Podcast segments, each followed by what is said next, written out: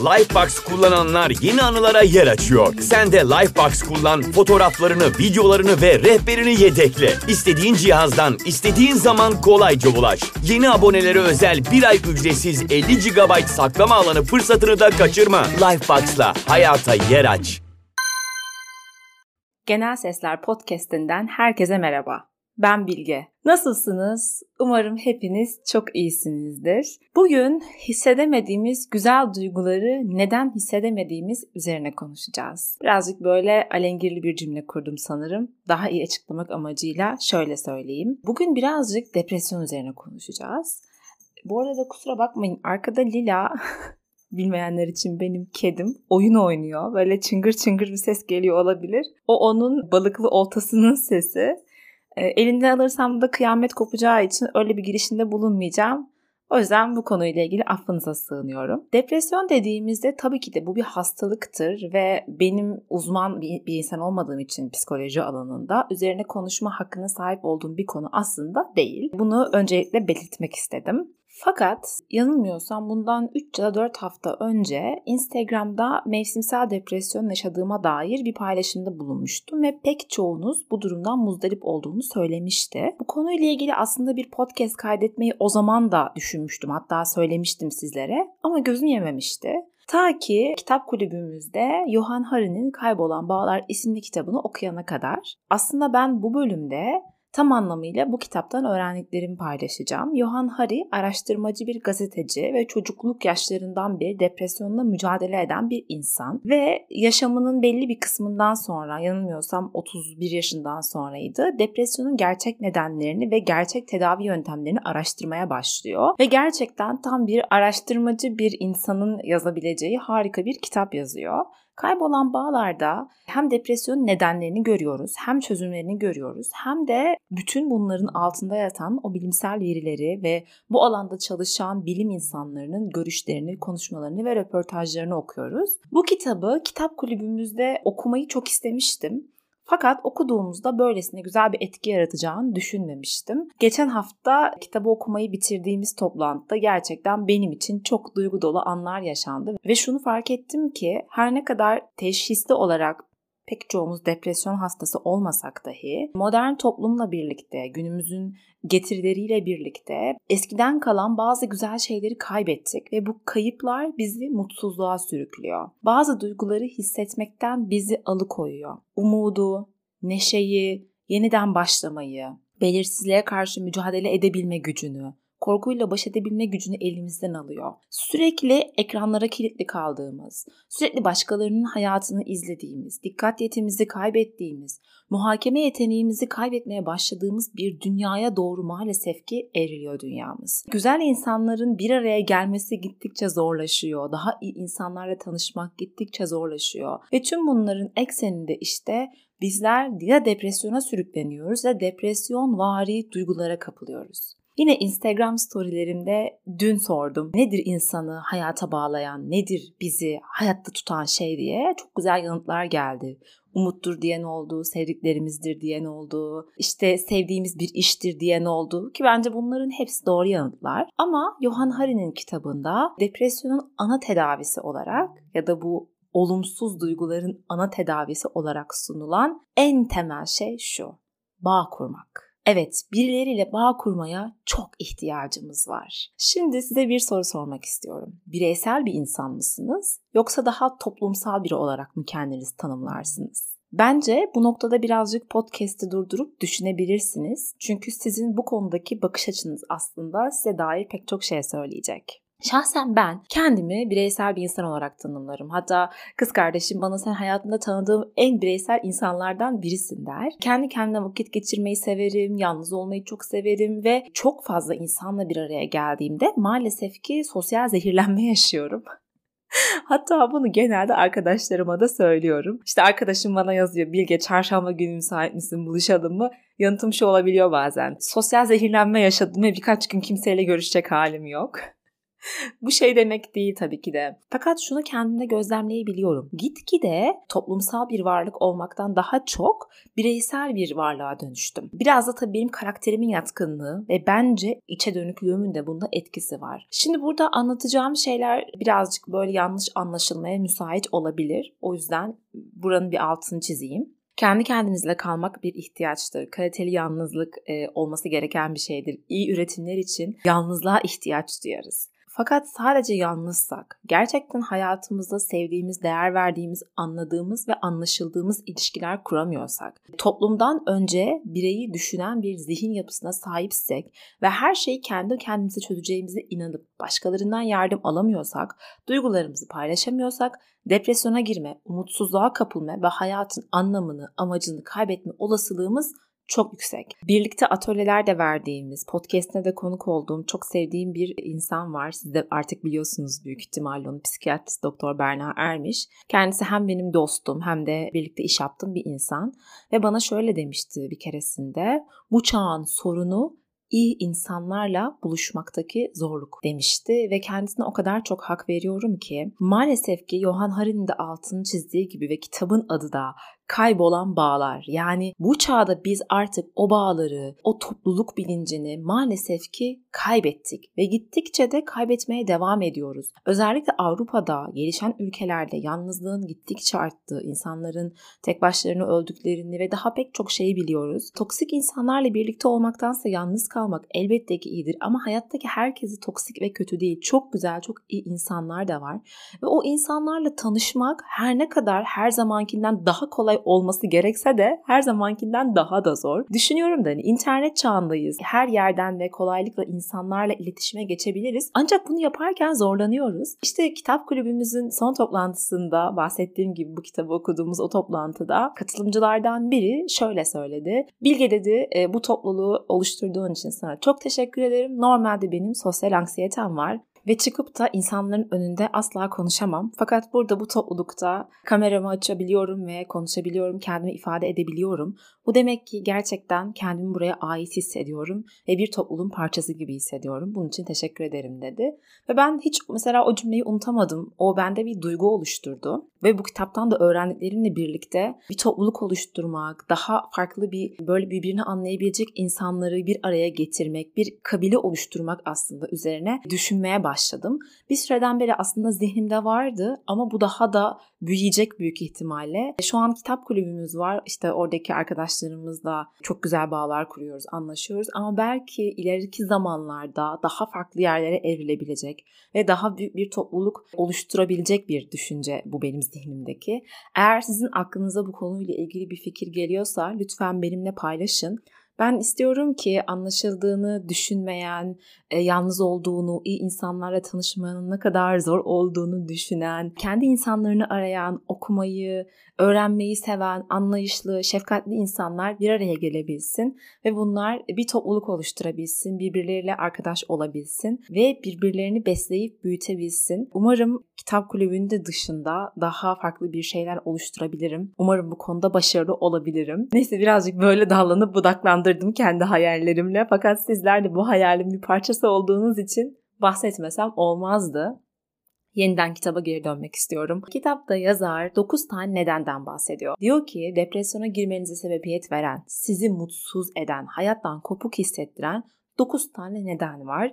Bu nedenleri şimdi tek tek açıklayacağım ve bunların bazılarının çözümleri daha basitken bazılarının çok daha zor ve toplumsal olduklarını göreceksiniz. Zaten bu toplumsal olarak yani bir bütün olarak çözülmesi gereken problemleri de kendi kendimize aşamayacağımız için benim topluluk kurma, daha fazla insana ulaşma hayalimin nereden geldiğini de anlayacaksınız. İlki anlamlı çalışmadan kopuk olmak. Şöyle düşünelim. Sabah kalkıyorsunuz erkenden, işte hazırlanıyorsunuz, tıkır tıkır işe gidiyorsunuz, akşam dönüyorsunuz, uyuyorsunuz, yine aynı şey yapıyorsunuz. Bunda kötü bir şey yok bu arada. Fakat bu işin size hiçbir anlam ifade etmediğini düşünüyorsunuz. Bu işte hiçbir şey yok. Neden bu işi yaptığınızı bilmiyorsunuz. Hayatta kalmak için çalışıyorsunuz. Ve bu işin üzerinde bir kontrolünüzün olduğunu, bu işle birlikte dünyada insanlar üzerinde olumlu bir etki bıraktığınızı düşünmüyorsunuz. Otomatikmen Bu sizi mutsuzluğa sürükleyecektir diyor yazar. Bakıldığında yetişkin insanlar hayatlarının büyük bir çoğunluğunu hatta en verimli zamanlarını iş yerinde harcıyorlar.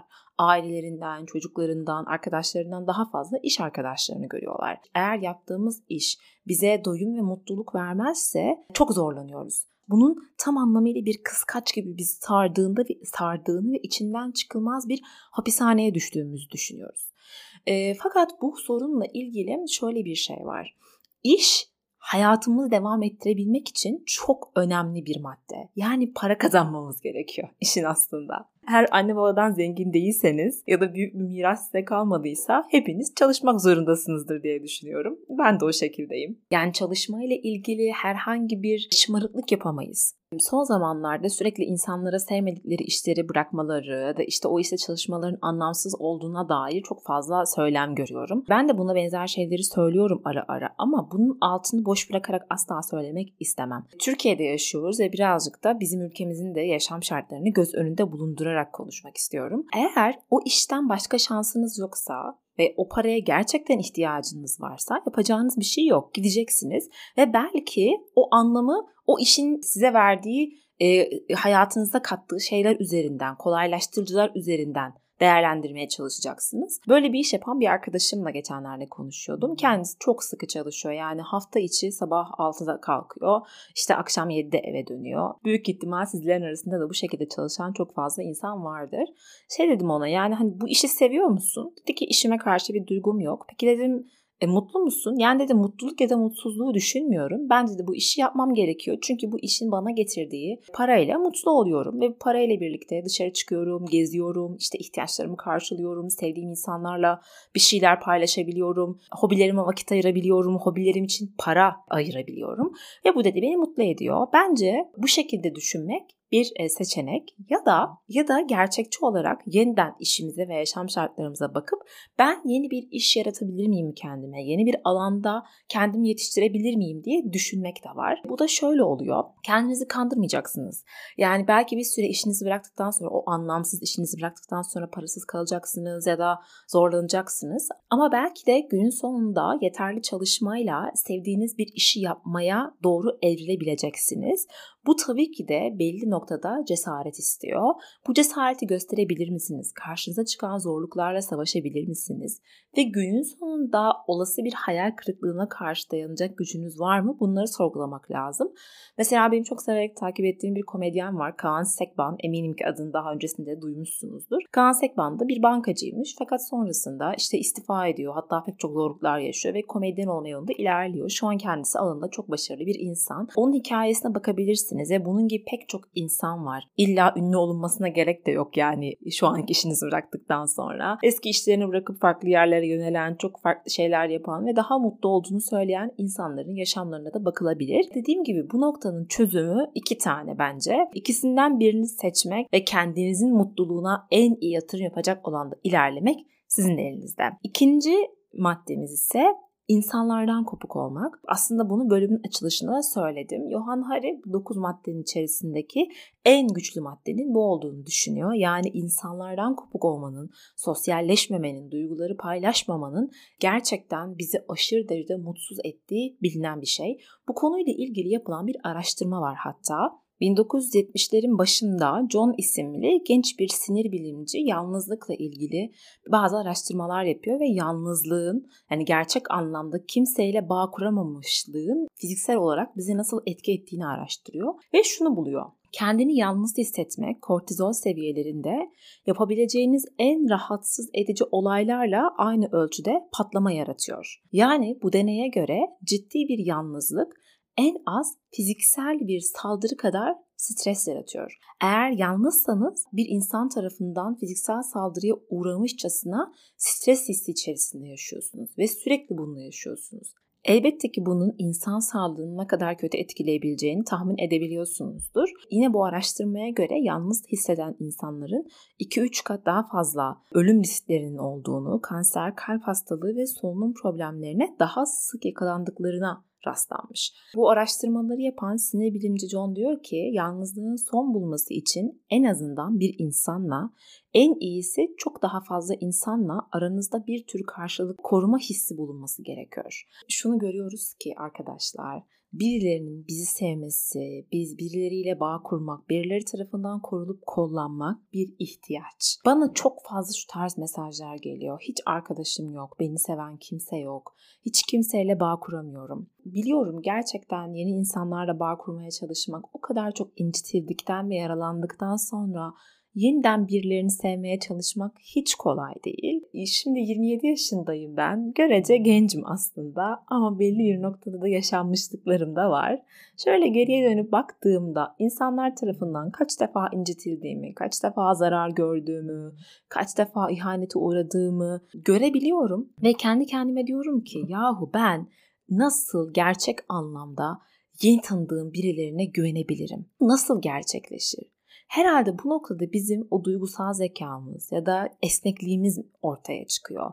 İnsanlara zamanla alan açmaya çalışmak, küçük küçük tanışıp sonra o seviyeyi arttırmak, ilk bakışta çok fazla güvenmemek ama her insana da e, güvensizlikle bakmamak ve zamanla belki tanıdıkça, sevdikçe güvenmek, sınırlarını genişletmek, alan açmak ve belki de bir dostluğun kapısını açmak mümkün olabilir. Romantik ilişkilerde, sevgililik ilişkilerinde de bu böyle böyle yaşlı insanlar gibi yeni çağ ve gençlere laf sokuyormuş gibi kendimi hissediyorum ama e, eskiden de böyle miydi ben bu çağda yaşadığım için bu çağla ilgili yorumlar yapıyorum. İyi insan bulmak gerçekten çok zor. İnsanların böyle iyi insan maskeleri altında nasıl gizlendiklerini ve size ne derece zararlar verebileceklerini kestiremiyorsunuz. Ben gerçekten çok iyi olduğunu düşündüğüm, bir anda çok güvendiğim insanlardan çok farklı muameleler gördüm. Belki ben de birilerini incittim. Belki ben de birilerinin ruhunda hasar açtım. istemeden, elimde olmadan bilmiyorum. İşte o kadar çok birbirimizle bağlantılıyız ki birbirimize hem iyi geliyoruz hem de kötü geliyoruz. Ama yeni insanlarla bağ kurmaya çalışmaktan hiçbir şekilde vazgeçmemek gerekiyor. Eğer tabii ki de yalnızsak. Şu an zaten hali hazırda bir dost çevreniz, mutlu olduğunuz, sevdiğiniz, sevildiğiniz, anlaşıldığınız ilişkileriniz, bir komüniteniz varsa çok şanslısınız. Fakat özellikle 20'li yaşlarda bence bizler genelde böyle işte yeni işlere giriyoruz, yeni bir yerlere taşınıyoruz, yeni partnerler ediniyoruz kendimize, hayatımızın aşkını arıyoruz. Ve bu süreçte sürekli yeni birileri hayatımıza giriyor, çıkıyor, giriyor, çıkıyor. Kötü şeylere maruz kalabiliyoruz, iyi şeylere maruz kalabiliyoruz. Bu dönemde işte o örselenmelerin ağına düşmeden, sağlıklı kalmaya çalışarak, deneyimlemekten kaçınmamak ve duygularımızı paylaşmaktan utanmamak bence çok önemli. Bazı konularda yanlış şeylere maruz kaldığımızda da yanlış insanlara, yanlış davranışlara bunun suçlusunun biz olmadığını, o insan olduğunu kabul edip onu bırakmak ve yolumuza devam edebilmeyi öğrenmek gerekiyor. İşte böyle böyle güzel bağlar kurabiliyoruz. Güzel insanlarla karşılaşabiliyoruz. Aman diyeyim, aman diyeyim yanlış insanlarla bağ kurmayın. Yalnız kalmamak için yanlış kişilere takılmayın. Yanlış kişilerin ağında kalmayın. Çıkın oradan yani. Bazen kötü ilişkidense yalnızlık daha iyidir. Bunun altını çizeyim. Bu yalnızlıkla ilgili bir örnek daha vermek istiyorum. Amişleri hiç duydunuz mu bilmem. Bir Hristiyan tarikatı çok dindar, çok inançlı ve tamamen kendi içlerinde yaşayan, teknolojinin nimetlerini reddeden bir kabile. Fakat bundan birbirlerine o kadar bağlılar ve o kadar bir topluluk kültüründe yaşıyorlar ki üzerlerinde yapılan bir araştırmada şu görünmüş. Bu insanlar hiçbir şekilde geceleri uykularında mikro uyanma yaşamıyorlar. Normalde neredeyse hepimiz geceleri ufak ufak mikro uyanmalar yaşıyoruz. Bunun sebebi ise kendimizi güvende hissetmememiz. O aslında güvensizlik hissi bizim uykumuzda küçük uyanmalara sebebiyet veriyor. Fakat Amişler kendilerini o kadar güvende, o kabilenin içerisinde o kadar rahat hissediyorlar ki geceleri uykularında mikro uyanma dahi olmuyor. Ben bunu şeye benzettim aslında. Eğer sevdiğiniz biriyle uyursanız gerçekten bebek gibi uyuyorsunuz. Nasıl anlatayım? Sabah uyandığınızda kendinizi çok rahat, çok güvende hissediyorsunuz.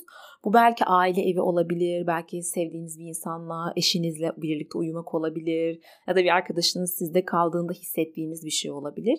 E, eminim buna benzer bir şey yaşamışsınızdır. Bence Amişler de böyle hissediyor. Fakat bizler hep tetikteyiz. Hep tetikteyiz çünkü kendimizi güvende ve rahat hissetmiyoruz. Eskiden mahalle kültürü diye bir şey vardı. Benim ilk doğduğum evde mesela annem işte sokaktaki komşularıyla sürekli bir iletişim halindeydi. Giderlerdi, gelirlerdi falan. Sonra biz taşındık. Taşındığımızda annem ufak bir depresyona girdi. Burada hiç komşusu olmadığı için, arkadaşı olmadığı için çok aşırı derece üzgündü. Eski evine taşınmak istiyordu falan. Onu şimdi çok daha iyi anlıyorum. Bir noktada o komün hayatı sağlıklı noktada kaldığı müddetçe insana iyi gelen bir şey. Yani orada birilerinin olduğunu, size destek olduğunu bilmek bize çok iyi geliyor. Mesela o mahallede çok iyi hatırlıyorum. İşte biri vefat ettiğinde evine yemek götürülürdü. İşte bir sünnet olur, bir düğün olur. Herkes giderdi. Haftada bir toplanırlardı. İşte Ramazanlarda yufka açarlardı. Böyle şeyler her ne kadar şu an bize uzak gelse bile aslında insanı besleyen şeylermiş.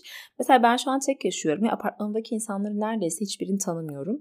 Yani iki kişiyi tanıyorum. Bir tanesiyle zaten mecburen tanışmıştık buraya taşındığımda. Diğerini ise 3 ay önce falan tanıdım ve öyle merhaba merhaba bu kadar. Lifebox kullananlar yeni anılara yer açıyor. Sen de Lifebox kullan, fotoğraflarını, videolarını ve rehberini yedekle. İstediğin cihazdan, istediğin zaman kolayca ulaş. Yeni abonelere özel bir ay ücretsiz 50 GB saklama alanı fırsatını da kaçırma. Lifebox'la hayata yer aç hiçbir şekilde birbirimize bir şey ikram etmek, gitmek, gelmek diye şeyler söz konusu değil. Daha yazar da bundan bahsediyor. Yazarın annesi de mahalle hayatını yaşayan bir insanmış eskiden. Sonrasında Londra'nın daha güzel bir yerine taşınmışlar ve orada gerçekten şok olmuş, çok mutsuz olmuş hatta. Buradaki insanların birbirleriyle konuşmuyor olmasından, birbirlerinin ihtiyaçlarını gözetmiyor olmasından ve yüzeysel olmalarından. Herhalde dünyanın gittikçe daha bireysel bir hale geldiğini düşünüyorum ben ve bunun önüne geçmek elimizde mi bilmiyorum ama kendi kendimize alabileceğimiz önlemlerden işte birazcık bahsetmiş oldum. Üçüncü neden anlamlı değerlerden kopuk olmak. Depresyona sürükleyen üçüncü neden ise anlamlı değerlerden kopuk olmak. Şimdi içsel değerler ve dışsal değerler diye değerlerimizi ikiye ayırabiliriz. İçsel değerler başkalarını memnun etmek için yapmadığımız, birilerine hava atmak için yapmadığımız, sadece ve sadece kendi içsel tatminimiz için ve kendi mutluluğumuz için yaptığımız şeyler. Mesela daha iyi bir baba olmayı istemek, daha iyi bir ebeveyn olmayı istemek, çocuğumuzun iyiliği için, çok sadece keyif aldığımız için dans etmek, sağlıklı beslenmek için yemek yapmak, sokak hayvanlarını beslemek, birilerine bir şeyleri göstermek için değil de bizi iyi hissettirdiği için, bizi mutlu ettiği için ve doğrusunun bu olduğunu düşündüğümüz için bir şeyleri değer verip yapmak içsel değerlerimizi temsil ediyor. Dışsal değerler ise başkalarının onayını almak için ve daha gösteriş odaklı yaptığımız şeyler. Sınıf arkadaşlarımızdan daha üstün olmak için yüksek notlar almaya çalışmak. Mesela bu bir dışsal değerdir. Yüksek notlar almayı içselleştirebiliriz. Daha iyi bir hayata ve geleceğe sahip olmak için yüksek notlar almayı hedefleyebilirim ve benim içsel değerim olur. Fakat başkalarına gösteriş yapmak için bunu yaparsam bu dışsal olur. Ya daha büyük bir ev almaya çalışmak, daha süslü giyinmeye çalışmak, sürekli birilerine bir şeyleri kanıtlamak ya da özendiğimiz kişilere benzemeye çalışmak dışsal değerleri temsil ediyor ve gösteriyor ki yapılan araştırmalar içsel değerler insanı daha mutlu, daha huzurlu, daha anlamlı bir hayata götürürken dışsal değerlerse gitgide daha mutsuz ve daha depresif bir yaşama sürüklüyor. Çünkü başkalarını istesek de benzeyemeyiz. Çünkü biz biziz. Birilerini sürekli kendimizi özendirmeye çalışmak ya da havalı biri olmaya çalışmak da gerçekçi hedefler değillerdir. Sürekli bizden daha iyisiyle karşılaşacağız. Elimizdeki şeylerden daha iyisiyle karşılaşacağız. Daha iyi bir eve, daha pahalı çantalara, daha iyi bir işe sahip olmak her zaman mümkün olacak. Daha, daha ve daha. İşte bu dünyanın bitmeyen şeyi bu belki de. Aynı zamanda dışsal değerlere bizi sürükleyen şeylerden birisi de reklamlar ve sosyal medya tabii ki de. Sürekli orada birilerinin yeni bir şeylere sahip olduğunu, daha zengin olduğunu görmeye başlıyoruz. Onların yaşadığı gibi bir hayata sahip olma, onlara benzeme isteğimiz artıyor. Ve sürekli dışa dönüyoruz, dönüyoruz. Reklamlardaki şeylere sahip olmak istiyoruz. Fakat şunu zihnimize yerleştirirsek pek çok şey çözümüne kavuşacak. her zaman daha iyisi ve daha fazlası vardır. O yüzden şimdi durmak, içimize dönmek ve gerçekten kendimiz için bir şeyler yapmaya başlamak ve bu hayatı kendi içsel değerlerimiz ekseninde şekillendirmek bizi gerçekten mutluluğa götürecek şeylerden biri olabilir.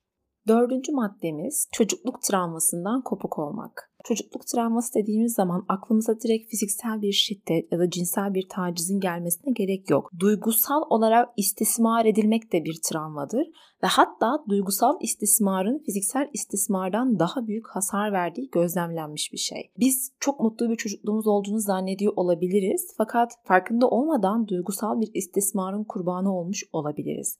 Bence en azından Türk toplumunda büyük bir çoğunluğun bu şekilde bir duygusal istismara maruziyetinin olduğunu düşünüyorum. Belki yanlış düşünüyorum ama genel olarak toplumumuza ve anne babalarımızın da yetiştiriliş şekline baktığımız, baktığımızda bizlerin de bundan etkilenmemesi ve onların o hasarlı benliklerinin bize zarar vermemesi bence imkansız. Çocukluk travmalarına giriş yapıldığında kişi ebeveynlerinden ve işte onu yetiştiren insanlardan nefret edebiliyor. Fakat sakın böyle bir tuzağa düşmeyin. Çünkü şunu unutmayın e, ebeveynlerimiz de e, kim bilir nasıl büyütüldü ve kim bilir onlar nerelerden geçtiler. Şu dakikadan sonra yapabileceğimiz en mantıklı şey kendi çocukluğumuza, kendi travmalarımıza, kendi yaralarımıza sahip çıkmak ve onları iyileştirmeye çalışmak. Onları reddetmemek işin aslında. Bu konuyla ilgili kitapta çok güzel bir örnek vardı. Ee, bir doktor obezler üzerinde yaptığı bir deney sonucunda obez bireylerin hızlıca kilo vermesini kolaylaştıracak bir yöntem buluyor ve gerçekten de programına katılan obez insanların çoğu kısa sürede çok ciddi kilo kaybediyorlar ve zayıflıyorlar. Fakat bu doktorun programına katılan obez kadınlardan bir tanesi 40-50 kilo verdikten sonra doktora öfkelenmeye başlıyor, sinirleniyor, programı bırakıyor ve yeniden deli gibi yemeye başlayıp verdiği bütün kiloları geriye alıyor. Doktor buna çok şaşırıyor çünkü bu insanlar aslında buraya kilo vermek için geldiler ama kilo verdiklerinde sinirlenip yeniden kilo almaya başlıyorlar. Aslında bu insanların sorunu obezlikleri ya da kiloları değil. Bu insanlar kendilerini bir şeyden korumaya çalışıyorlar. Bu kadının örneğinde bu obez olan kadın yani önce kilo verip sonra alan çocukken cinsel istismara uğramış ve büyüdüğünde kilolarının onu erkeklerden koruyacak bir şey olarak görmeye başlamış. Ne kadar kilolu olursam o kadar erkekler beni çekici bulmaz diyerek yedikçe yemiş yedikçe yemiş bir savunma mekanizması olarak kilosunu kullanmaya başlamış. Bu tip durumlarda yani işte obezite, duygusal yeme, depresyon, e, başka pek çok hastalıkta sadece hastalık lokal olarak çözümlenmiyor bir şeyleri tam anlamıyla çözmek için çocukluğumuzda yaşadığımız travmalara inmek, oradaki istismarı görmek ve oradaki yarayı tamir ettikten sonra yeniden şu ana dönmek gerekiyor. Kitapta bunun altını çok güzel çizmişti. Eğer böyle bir şeyinizin olduğunu düşünüyorsanız belki destek almayı düşünebilirsiniz bir e, psikologdan veya psikiyatristten. Çünkü çocukluk travmaları maalesef ki kendi kendimize kolaylıkla geçirebileceğimiz şeyler değil. Eğer destek alma şansınız yoksa da belki işte meditasyon yapmak ya da bu konuyla ilgili kitaplar okuyup podcastler dinlemek, videolar izlemek size iyi gelebilir. Günümüzde hani pek çok bedava materyal de var bu tip konularda bilgi edinebileceğimiz. E bunları değerlendirebilirsiniz diye düşünüyorum. Gelelim 5. maddeye. Statü ve saygıdan kopuk olmak. Eğer kendimizi toplumun alt kısmında hissediyorsak, statümüzün ve saygınlığımızın olmadığını düşünüyorsak, hiyerarşide alt basamaklarda ezildiğimizi düşünüyorsak otomatikman depresyona giriyoruz. Bununla ilgili Robert Sapolsky'nin yaptığı bir araştırmaya yer vermiş kitap. Robert Sapolsky benim de çok severek takip ettiğim ve kitaplarını çok beğendiğim bir bilim insanı. Gerçekten müthiş kitapları ve müthiş böyle düşünceleri, videoları var. YouTube'da bakabilirsiniz. Sapolsky e, bunları izleyerek uzun bir dönem geçiriyor ve bunlar bizim yakın akrabalarımız ve onların üzerinden insan davranışını anlamaya çalışıyor. Ve gözlemlediği şeylerden biri de şu. Babunlarda çok güçlü bir hiyerarşi var. Yani bir toplumun en başında olan bir babun var ve o babun istediğini yiyebiliyor, istediği kadınla beraber olabiliyor ve herkes onun sözünü dinliyor. Bir de e, en alt tarafta olan zayıf babunlar var. Ve bu babunların stres seviyelerine bakıldığında hiyerarşinin en altındaki babunların çok fazla stres hormonu salgıladığı, mutsuz oldukları ve e, kendilerini iyi hissetmediklerini gözlemliyor. En baştaki babun yani lider olan babun da başka bir genç tarafından devrildiğinde yani daha genç ve daha sağlıklı bir babun onun yerine geçtiğinde şiddetli bir depresyon yaşamaya başladığı, toplumdan izole almaya başladığı hatta ve hatta babunlar kabile şeklinde yaşamalarına rağmen kabileyi terk ettiğini gözlemliyor. Yani kendimizi saygın biri olarak görmüyorsak, bu toplumda iyi bir yerimizin olduğunu düşünmüyorsak depresyona girme ihtimalimiz artıyor. Özellikle de şöyle diyor yazar. Gelir eşitsizliğinin yüksek olduğu ülkelerde bu çok daha bariz oluyor. Mesela gelir eşitsizliğinin az olduğu Danimarka, Norveç, İsveç gibi ülkelerde insanlar bunu çok daha az yaşarken Amerika gibi zenginin zengin, fakirinse fakir olduğu ülkelerde bu hissi daha fazla yaşıyorlar.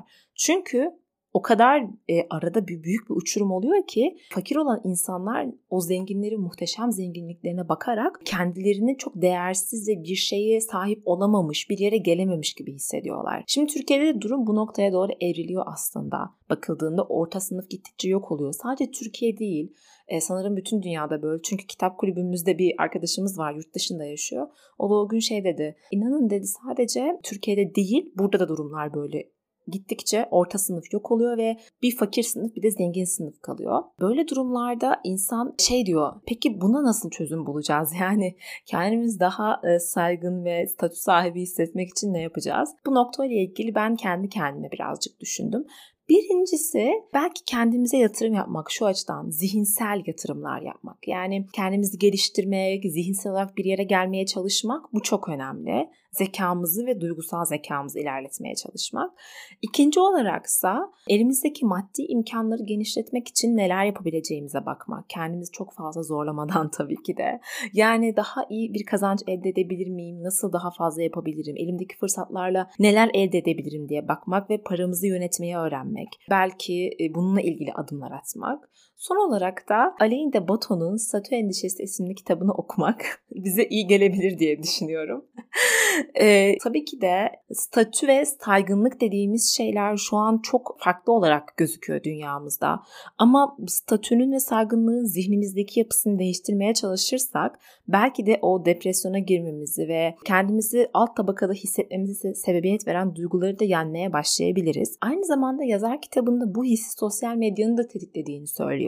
Yani telefonumu açtığımda çok güzel bir evde yaşayan bir influencer görüyorum ya da işte o zengin oyuncuları görüyorum ve sürekli ekranımda onlar var, izlediğim dizilerde onlar var ve elimde olmadan bilinçaltım bana şunu söylemeye başlıyor. Bak gördün mü? Onların güzel evleri, güzel hayatları var. Onlar senden daha üstünler, statüleri daha yüksek. Onlar değerli ve sen onlar kadar değerli değilsin. Bu bilinçaltımızın farkında olmadan bize aşıladığı bir şey. Belki bunları fark etmeye çalışmak da bize yardımcı olabilir diye düşünüyorum. Altıncı nedenimiz ise doğal dünyadan kopuk olmak. Bizler aslında doğaya ait varlıklarız. Ben kendim için de böyle düşünüyorum. Doğal dünya ile iletişime girdiğimde kendimi çok daha mutlu, huzurlu ve sakin hissediyorum. Kitabın yazarı aslında doğal dünyadan nefret ettiğini fakat sonrasında yaptığı araştırmaların sonucunda doğayla bağ kurmaya başladığını söylüyor. Bu kısımda Oxford'da çalışan evrimsel bir biyologla bir röportaj yapıyor. Bu Isabel isimli bir kadın. Isabel hayatının büyük bir kısmını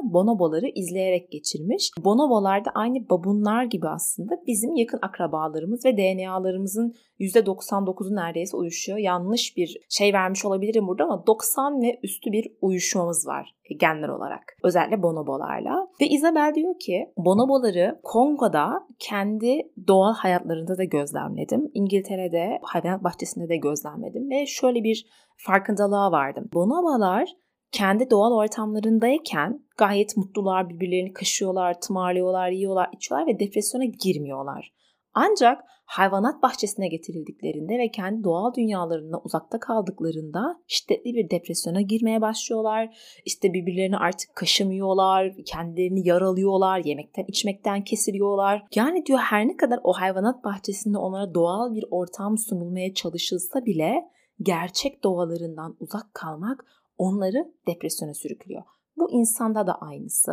Isabel hatta bunu şöyle anlatıyor. Oxford'da çalıştığı zamanlarda depresyona girmiş ve mutsuz olduğu çok zaman olmuş. Fakat Kongo'daki yağmur ormanlarına bonoboları incelemeye gittiğinde hiç depresyona girmediğini fark etmiş. Oysa ki gittiği sıralarda Kongo'da savaş varmış. Yağmur ormanlarında gerçekten hiçliğin içerisinde yaşıyormuş. Yani çok zor şartlarda öyle işte elektriği suyu olan bir evi yok, yatacak iyi bir yeri yok. Gerçekten tehlikenin ortasında savaşın olduğu bir ülkede ve yağmur ormanlarında bonoboları inceleyen bir kadın. Diyor ki işte orada hiç depresyona girmedim. Çünkü aklıma öyle depresyona girecek bir şey gelmedi. İşim gücüm vardı, doğanın zorluklarıyla savaşıyordum bir yandan. Fakat her şeyin kolaylaştığı bu modern çağda diyor. Mesela Oxford gibi İngiltere'nin işte belki de dünyanın en iyi yerlerinden birinde gayet medeniyetin olduğu bir ülkede depresyona girdiğini ve kendisini mutsuz hissettiğini söylüyor. Ve diyor ki yazara ne olursa olsun doğaya gitmelisin. Uzun yürüyüşler yapmalısın.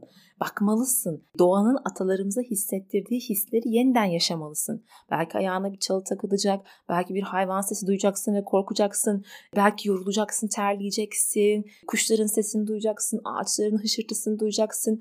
Tüm bunlar diyor sana yaşadığını hissettirecek. Çünkü insan yaşadığını hissetmediğinde depresyona girer. Bu kısmı okuduğumda aklıma Japonların orman banyosu dedikleri bir şey geldi.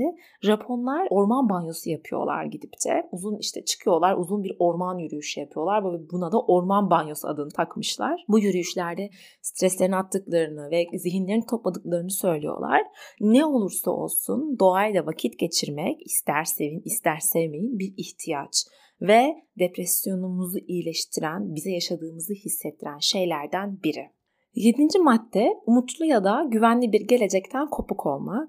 İşte tam da burada herhalde uzun uzun konuşabilirim ama çok da fazla dert yanmak istemiyorum sizlere. Bizler hepimiz bu ülkede yaşıyoruz ve özellikle genç nesil olarak benim işte yaş aralığım bence çok da umutlu hissetmiyor. Mesela kendi adıma söyleyeyim. Her zamankinden daha fazla çalışıyorum sürekli. O çalışma yüküm artıyor, iş yüküm artıyor ama e, kazancım ya da geleceğe dair umudum gittikçe azalıyor. Bu ülkenin daha iyi bir yer olacağına dair umudum elimde olmadan azalıyor. Yani buna hakim olamıyorum bir türlü ve gelecekten umut duymamak, geleceğe karşı güvensizlik duymak da biz depresyona ileten şeylerden bir tanesi. Ve sanırım buna kendi kendimize çözüm bulmamız imkansız. Yani ben bireysel olarak buna ne kadar çözüm bulabilirim? Sadece desem kendi kendime ben kendimden sorumluyum, kendi kazancıma bakarım, kendi parama bakarım.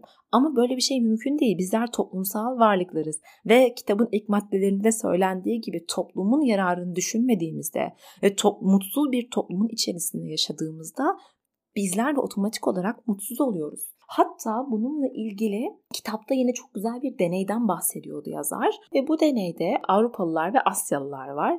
Her iki gruba da kısıtlı olarak mutlu olmaya çalışmaları söyleniyor. Avrupalılar ve Asyalılar kısıtlı olarak mutlu olmaya çalıştıklarında Avrupalıların mutlu olamadıkları fakat Asyalıların ise mutlu oldukları gözlemleniyor. Diyorlar ki neden böyle bir şey oldu? Yani Avrupalılar mutluluğu bulamazken Asyalılar nasıl buldu? Çünkü Asyalılar kendilerinden önce çevrelerini mutlu etmeye çalışıyorlar. Toplumu mutlu etmeye çalışıyorlar. Avrupalılar ise sadece kendilerini mutlu etmeye çalışıyorlar ve bu yüzden mutlu olamıyorlar. Bununla ilgili de en iyi örnek şu. Bir fotoğraf gösteriliyor her iki gruba da. Fotoğrafta bir kız var. Kızın yüzü gülüyor ve kızın etrafında insanlar var. Diyorlar ki bu kız sizce mutlu mu? Avrupalılar kızın mutlu olduğunu, Asyalılar ise kızın mutsuz olduğunu söylüyor. Neden farklı yanıtlar verdikleri sorulduğunda ise Avrupalılar çünkü kızın yüzü gülüyordu ve mutlu olduğunu düşündük diyorlar. Asyalılar ise kızın yüzü gülüyordu ama çevresindeki insanların yüzleri gülmüyordu. Etrafı mutlu olmayan bir insan mutlu olamaz. Bu yüzden kızın da mutsuz olduğunu düşündük diyorlar. Evet arkadaşlar, eğer umutlu bir gelecek istiyorsak, daha iyi bir gelecek istiyorsak sadece kendimiz için değil toplumumuz içinde çalışmamız gerekiyor. Ben bu konuda artık daha farklı adımlar atacağım. Kendi adıma bunu söyleyeyim. Bu ülkenin de geleceği bizim elimizde. Hazır Cumhuriyet'in 100. yılına da girmişken Böyle benim e, milli duygularım çok kabardı. Asla kendimi milliyetçi bir olarak tanımlamam ama ülkemi, cumhuriyeti, Atatürk'ü ve onun ilkelerini çok seviyorum ve sonuna kadar sadığım. Bu cumhuriyetin 100. yılının da bana verdiği motivasyon, heyecan ve güçle daha ülkemi düşündüğüm, daha fazla topluma katkıda bulunmaya çalıştığım, çevremi daha mutlu etmeye çalıştığım ve geleceğime sadece kendim için değil de ülkemdeki bütün gençler, herkes için yatırım yapmaya çalıştığım bir noktadan bakacağım. Size de bunu tavsiye ediyorum. Eğer umutlu bir gelecek, daha iyi bir hayat ve daha mutlu bir toplum istiyorsak el ele vermemiz gerekiyor. Etrafımızda düşünmemiz gerekiyor. Sadece ben demek bize bir şey getirmiyor. Et, yani sadece ben dediğimizde o mutluluğu zaten yakalayamıyoruz. O halde ne yapacağız? Birbirimiz için, bütün bu güzel insanlar için, bu güzel ülke için çalışacağız. Daha iyi bir geleceği inşa etmek için hep birlikte çabalayacağız. Ve Cumhuriyetimizin 100. yılı kutlu olsun. Bunu da buraya eklemek istedim. İyi ki bu topraklarda doğduk. Bazen ne kadar öfkelensem bile bu ülkede yaşadığım için kendimi mutlu ve şanslı hissediyorum. Atatürk gibi bir liderin çıktığı e, bir ülkede yaşadığım için de kendimi çok şanslı hissediyorum. Cumhuriyette sonuna kadar koruyacağımıza inancım tam. Biraz duygulandım. Evet depresyondan mutsuzluktan cumhuriyete bağladık arkadaşlar ama yapacak bir şey yok. Bence yerinde bir bağlama oldu. Son maddemiz ise genler ve beynimizdeki değişimler. E, elbette ki bizi depresyona ve bu tarz mutsuz hislere genlerimiz ve beynimizdeki bazı şeyler de sürüklüyor olabilir. Mutsuzluğun gensel bir aktarımı var. Fakat şöyle diyor araştırmacılar, depresyon size aktarılmış olabilir fakat o gen aktive edilmezse depresyona girmezsiniz. Yani çevrenizin bunu uygun hale gelmesi gerekiyor. O depresyon geninin aktive olabilmesi için. İşte bütün bu maddeler bir araya gelirse ve sizde de bu gen varsa otomatik olarak mutsuz olursunuz diyorlar. Ama iyi bir haberim var. İnsan beyni de değişebilen bir şey. Yani insanın beyninin bir nöroplastisitesi var. Biz her ne kadar mutsuz, umutsuz hissetsek bile tam tersini beynimize öğretebiliriz. Beynimizi çok daha mutlu olmaya, çok daha iyi hissetmeye yönlendirebiliriz. Yaptığımız aksiyonlarla, çevremizi düzenleyerek, aldığımız bilinçli kararlarla o nöral yollarda değişiklikler yaratabiliriz. İnsanın beyni yani müthiş bir yapı gerçekten. Nöroplastisite ile ilgili bir bölüm zaten hazırlamıştım ama sanırım yeni okuduğum araştırmaları da bir araya getirerek yeni bir bölüm daha hazırlayacağım. Kişinin o kendi içsel gücünü keşfetmesinde e, beyinlerinin nöroplastisitesini keşfetmesinin de büyük rolü olduğunu düşünüyorum. O yüzden bunun altını bir kez daha çizmek istedim. Evet, Artık toparlayacağım. Bölüm birazcık uzun oldu. Böyle kitabı bitirdikten sonra kendi kendime bir mutluluk reçetesi yazdım. Onu paylaşacağım sizinle. Dedim ki maddeler de önümde. Birinci olarak üret. Üretebildiğin kadar üret yazdım. Yani podcastlerini üret, içeriklerini üret, kendin için bir şeyler yap, kendin için dans et, iyilikte bulun, yardım et ve yaratıcılığını konuştur. Tüm bunlar hem sana hem de çevrene iyi gelecek ve içsel değerlerinle bağ kurmana yardımcı olacak. İkinci olarak bağ kur yazdım. Yani güzel insanlarla, iyi insanlarla bağ kurmaktan çekinme, birileriyle tanışmaktan çekinme, korkma yazdım. Üçüncü madde dene, dene ve dene. Çünkü denemek bizim öğrenme yöntemimiz. Yeni insanlarla tanışma yöntemimiz belki de belki dizlerimiz incinecek, belki üzüleceğiz ama yine denemeye bir şekilde devam edeceğiz. Burada denemek derken kendinizi zorlamak ve hırsa kapılmak ve sürekli bir şeyin çabanın içerisinde olmaktan bahsetmiyorum. Sadece hayatın içerisinde olmak yani aktif olabilmekten bahsediyorum yaşamaktan ve umut etmekten vazgeçmemekten bahsediyorum. Ve son olarak da şey yazdım, duygularını paylaşmaktan ve park yürüyüşlerini yapmaktan sakın vazgeçme. Zaten ben sık sık doğayla vakit geçirmeye çalışıyorum. Düzenli olarak parkta yürüyüşlere çıkarım, bir şeyler yaparım. Ama onun da ötesinde duygularımı paylaşma yönünde bazı e, eksikliklerim olduğunu fark ettim.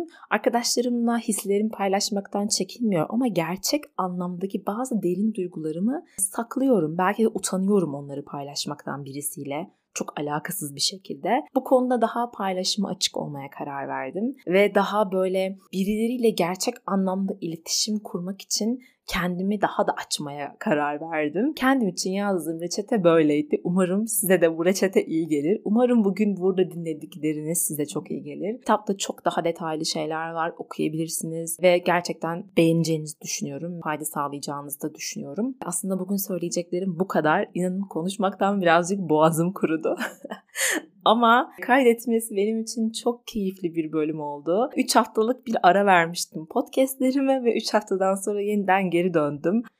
Mikrofonumu konuşmayı gerçekten çok özlemişim. O halde kendinize çok iyi bakın. Bir dahaki bölümde görüşmek üzere. Hoşçakalın. Lifebox kullananlar yeni anılara yer açıyor. Sen de Lifebox kullan, fotoğraflarını, videolarını ve rehberini yedekle. İstediğin cihazdan, istediğin zaman kolayca ulaş. Yeni abonelere özel bir ay ücretsiz 50 GB saklama alanı fırsatını da kaçırma. Lifebox'la hayata yer aç.